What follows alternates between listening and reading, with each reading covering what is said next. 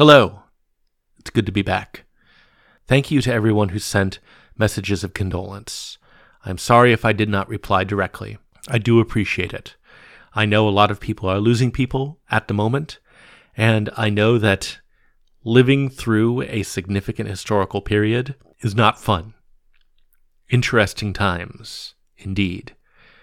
Also, to everybody out there fighting against injustice, to everyone out there fighting against racial prejudice and authoritarianism in the United States, I want to say solidarity, keep up the good work, and Black Lives Matter. Now, a while ago, I said I was not going to do topical content on this show, but right now, um, I don't think anybody needs to hear about the War of 1812. That is an interesting topic. I am going to come back to it at some point, but right now I want to do stuff that matters. Uh, I had two episodes written for a comeback that didn't feel right to release right now, so I'm going to hold on those. And for the time being, I want to produce things that speak to the moment we're in.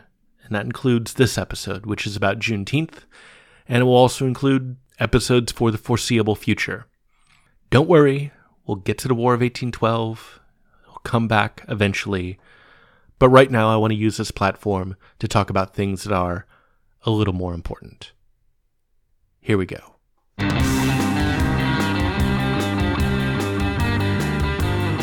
Welcome to the Weird History Podcast. I'm Joe Streckert. This podcast is independent and ad free because of your listener support. Become a listener supporter by going to WeirdHistoryPodcast.com. Today is Juneteenth. Now, if you are African American and listening to this, you probably know that. Juneteenth is something that you're probably familiar with via your family, community, etc. However, if you, like me, are not African American, I imagine that Juneteenth is something new to you. And Juneteenth has been getting quite a lot of press here in 2020, so I wanted to take a few moments to talk about one of America's most significant and under celebrated holidays. So, what is Juneteenth? Well, slavery in the United States did not end all at once.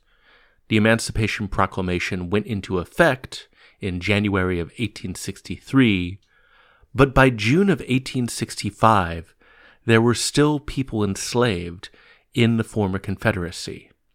In June of 1865, the Emancipation Proclamation was over two years old. The Confederacy had, in fact, surrendered. Abraham Lincoln was dead. And also, American states were on their way to ratifying the 13th Amendment, which would ban official slavery in the United States. And yet, some people in the old Confederacy were still enslaved. Now, there were two reasons for this. One reason was just a lack of effective communication technology. This is 1865 we're talking about. We don't even have railroads all over the United States yet. So, part of this is just an issue of needing to go out into the hinterlands and clean up the remaining slavery that is still happening. But that's not all of it. It was also the case that toward the end of the Civil War, particularly after the Union Army took New Orleans in 1862, that many slave owners in the South specifically moved their operations westward, out to Texas, where they could avoid the Union Army for just a little bit longer. There was a concerted effort by landowners and slave owners to think that maybe they could get away with slavery for just slightly longer if they were doing it out of the way, where they couldn't be found. Maybe they could carry on the peculiar institution without anyone noticing. But of course, that's not what happened. The Union Army did, in fact, send out somebody to go clean up the former Confederacy and make sure that nobody was doing a slavery when they were not supposed to be doing it. The task of cleaning up the last vestiges of American slavery, even after the Civil War was over, fell to Major General Gordon Granger of the Union Army. It was his job to roll around isolated areas of Texas and say, Hi, we're just here to tell you that the Confederate States of America is over, that your army lost, that slavery, the basis for your pseudo feudal agrarian economy, isn't a thing anymore. Also, if you think you can hide out in isolated areas and do slavery and pretend Civil War is still happening, then you can't. Stop it. And honestly, sounds like kind of a fun job. On June 19th, 1865, Granger, along with 2,000 Union troops, got around to Galveston, Texas, the region with the last people in the United States who were still officially enslaved and who had not heard about the end of legal slavery.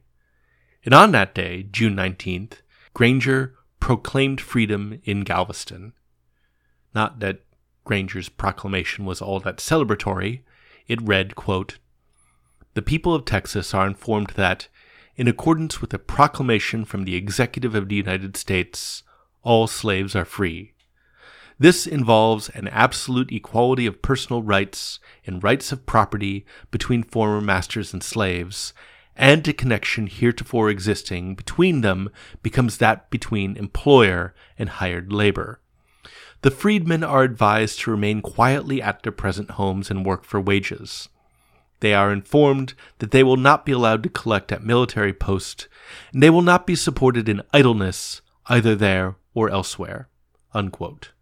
Basically, hey, you're not slaves anymore. Get a job. Now, of course, the United States' decision to end slavery but not allow for adequate economic or material improvements in the life of formerly enslaved persons was, in retrospect, a pretty bad deal. After all, these were people who'd spent their lives creating wealth with their labor, but getting essentially nothing for it. And they would still get essentially nothing for all the wealth they had created, and now, with nothing, would have to work waged labor, which paid them next to nothing. But nevertheless, this was important. Enslaved people in the United States during slavery were not legally persons. They didn't have rights in a legal sense, and now at least they did when Major General Granger got to Galveston, over 250,000 people were still enslaved, out of the eyes of the Union Army. Suddenly, that population of a quarter million people could no longer be legally treated as property. Now, formerly enslaved people remembered this day, and June 19th, which came to be called Juneteenth, was celebrated as a major summer holiday in Texas after that, with cookouts, gatherings, fancy clothes, and parades. And, toward the end of the 1800s, celebrations of Juneteenth, while not commonplace, were fairly well known in various African American population centers, mainly in Texas, but also in other areas in the South. Celebrating the day where the last enslaved people in the United States became not enslaved people. However, celebrations of Juneteenth did wane as more formerly enslaved people died off, and also as the Jim Crow era took hold at the end of the 1800s and at the start of the 1900s. In a lot of ways, by the way, that era, the end of the 1800s and the start of the 1900s, is one of the worst eras in the United States in terms of race relations, but that's a topic for another time. However, the Jim Crow era and the worst era for race relations in the United States was not able to do away with Juneteenth. It seems to have had a resurgence starting in the 19 teens. In her book, The Warmth of Other Suns, author Isabel Wilkerson explores America's Great Migration. That is, the movement of African American populations from the South to the rest of the country. And I'm going to quote Wilkerson at length with how she describes the spread of Juneteenth. She describes Juneteenth spreading in a lot of the same way that immigrant traditions from Europe also spread throughout the United States in the early 1900s. However, this was not an immigrant population spreading cultural traditions throughout the United States. This was a population from a particular region spreading a tradition throughout the United States. Also, in this passage, there is some antiquated racial language, but I am going to quote it verbatim. Here's Wilkerson.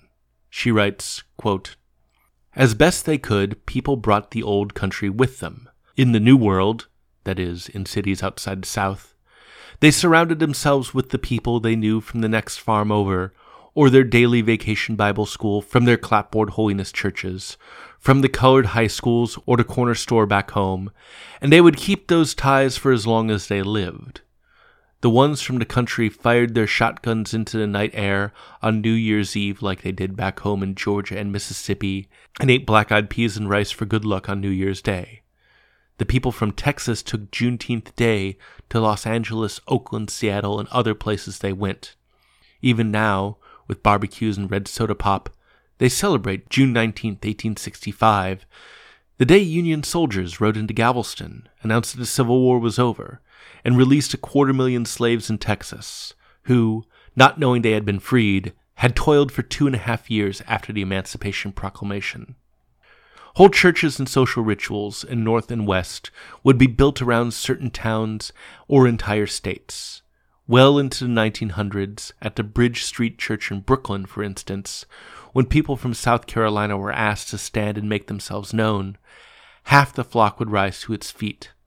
To this day, people still wear sequins and bow ties to the annual Charleston Ball in Washington, where a good portion of the Carolinas went. It turned out they were not so different from Sicilians settling in Little Italy or Swedes in Minnesota. Unquote. So, what Wilkerson is saying is that Juneteenth celebrations also had an element of cultural continuity with Southern traditions, African American communities moving from one region to another, but even though they are changing cities, they are still connected to their prior region and prior traditions, like many other mobile populations tend to be. Juneteenth celebrations had another uptick in the late 1960s and into the 1970s, and after about 1968, the holiday became much, much more widely known. Now, we can't say why after 1968 it became so much more popular, but speaking to Smithsonian Magazine in 2009, African American folklorist William Wiggins Jr theorized on why Juneteenth had a resurgence in the late 1960s and early 1970s. He linked it to the American Civil Rights Movement and activism in the months following the assassination of Martin Luther King Jr. Wiggins said, quote, When Dr. King had the Poor People's March and Ralph Abernathy promised King, who died April 4, 1968, that this march would be completed, and it was. So they made it to Washington, they set up a camp on the mall. Everything that could go wrong did, and they had to leave at the end of the summer. So how can you leave with some sense of honor? It was late June, and there were people from all different states in that village for that summer. So they had a group from Texas, and someone said, Why don't we have a Juneteenth celebration? Which again is a way to address poverty and freedom and harkening back to our past. They had this closing celebration, which was held on that day, and a large number of entertainers performed. My theory is that these delegates for the summer took that idea of the celebration back to their respective communities. So I know, for example, there was one in Milwaukee, and looking at a newspaper after that summer, they started having regular Juneteenth celebrations. The Chicago Defender had an editorial that it should be a regular idea. My feeling is that because it was used to close the Poor People's Campaign, that the idea and so forth was taken back by different participants in that march and it took root around the country. It has taken on a life of its own. Unquote. So Juneteenth at the very end of the 60s and in the 1970s became much more popular and much more spread around, but it was still not an official holiday. Not until 1979, when it became an official holiday in fittingly enough, Texas. Al Edwards, an African American state representative from Houston, pushed to have the day officially recognized in its home state. And in 1980, Texas officially recognized Juneteenth as a state holiday. Over the next three decades, over 40 other states and the District of Columbia would follow suit, though Juneteenth still isn't a federal holiday. Of course, after June 19, 1865, the United States found new ways to replicate slavery in all but name. Systems of sharecropping exploited African American labor, and prison labor that exploited a largely black population persisted. Actually, not persisted, persist. There is still slavery esque prison labor in the United States now, but that is a topic for another time. But ending official, legal, recognized slavery was important. Massively important. It was an enormous step toward equality, striking a blow against slavery, against domination, against exploitation, against dehumanization, and against injustice is something worth celebrating. It is not sufficient for justice, but it was a necessary step toward justice. Also, Juneteenth is a reminder that transformations, unfortunately, don't happen all at once.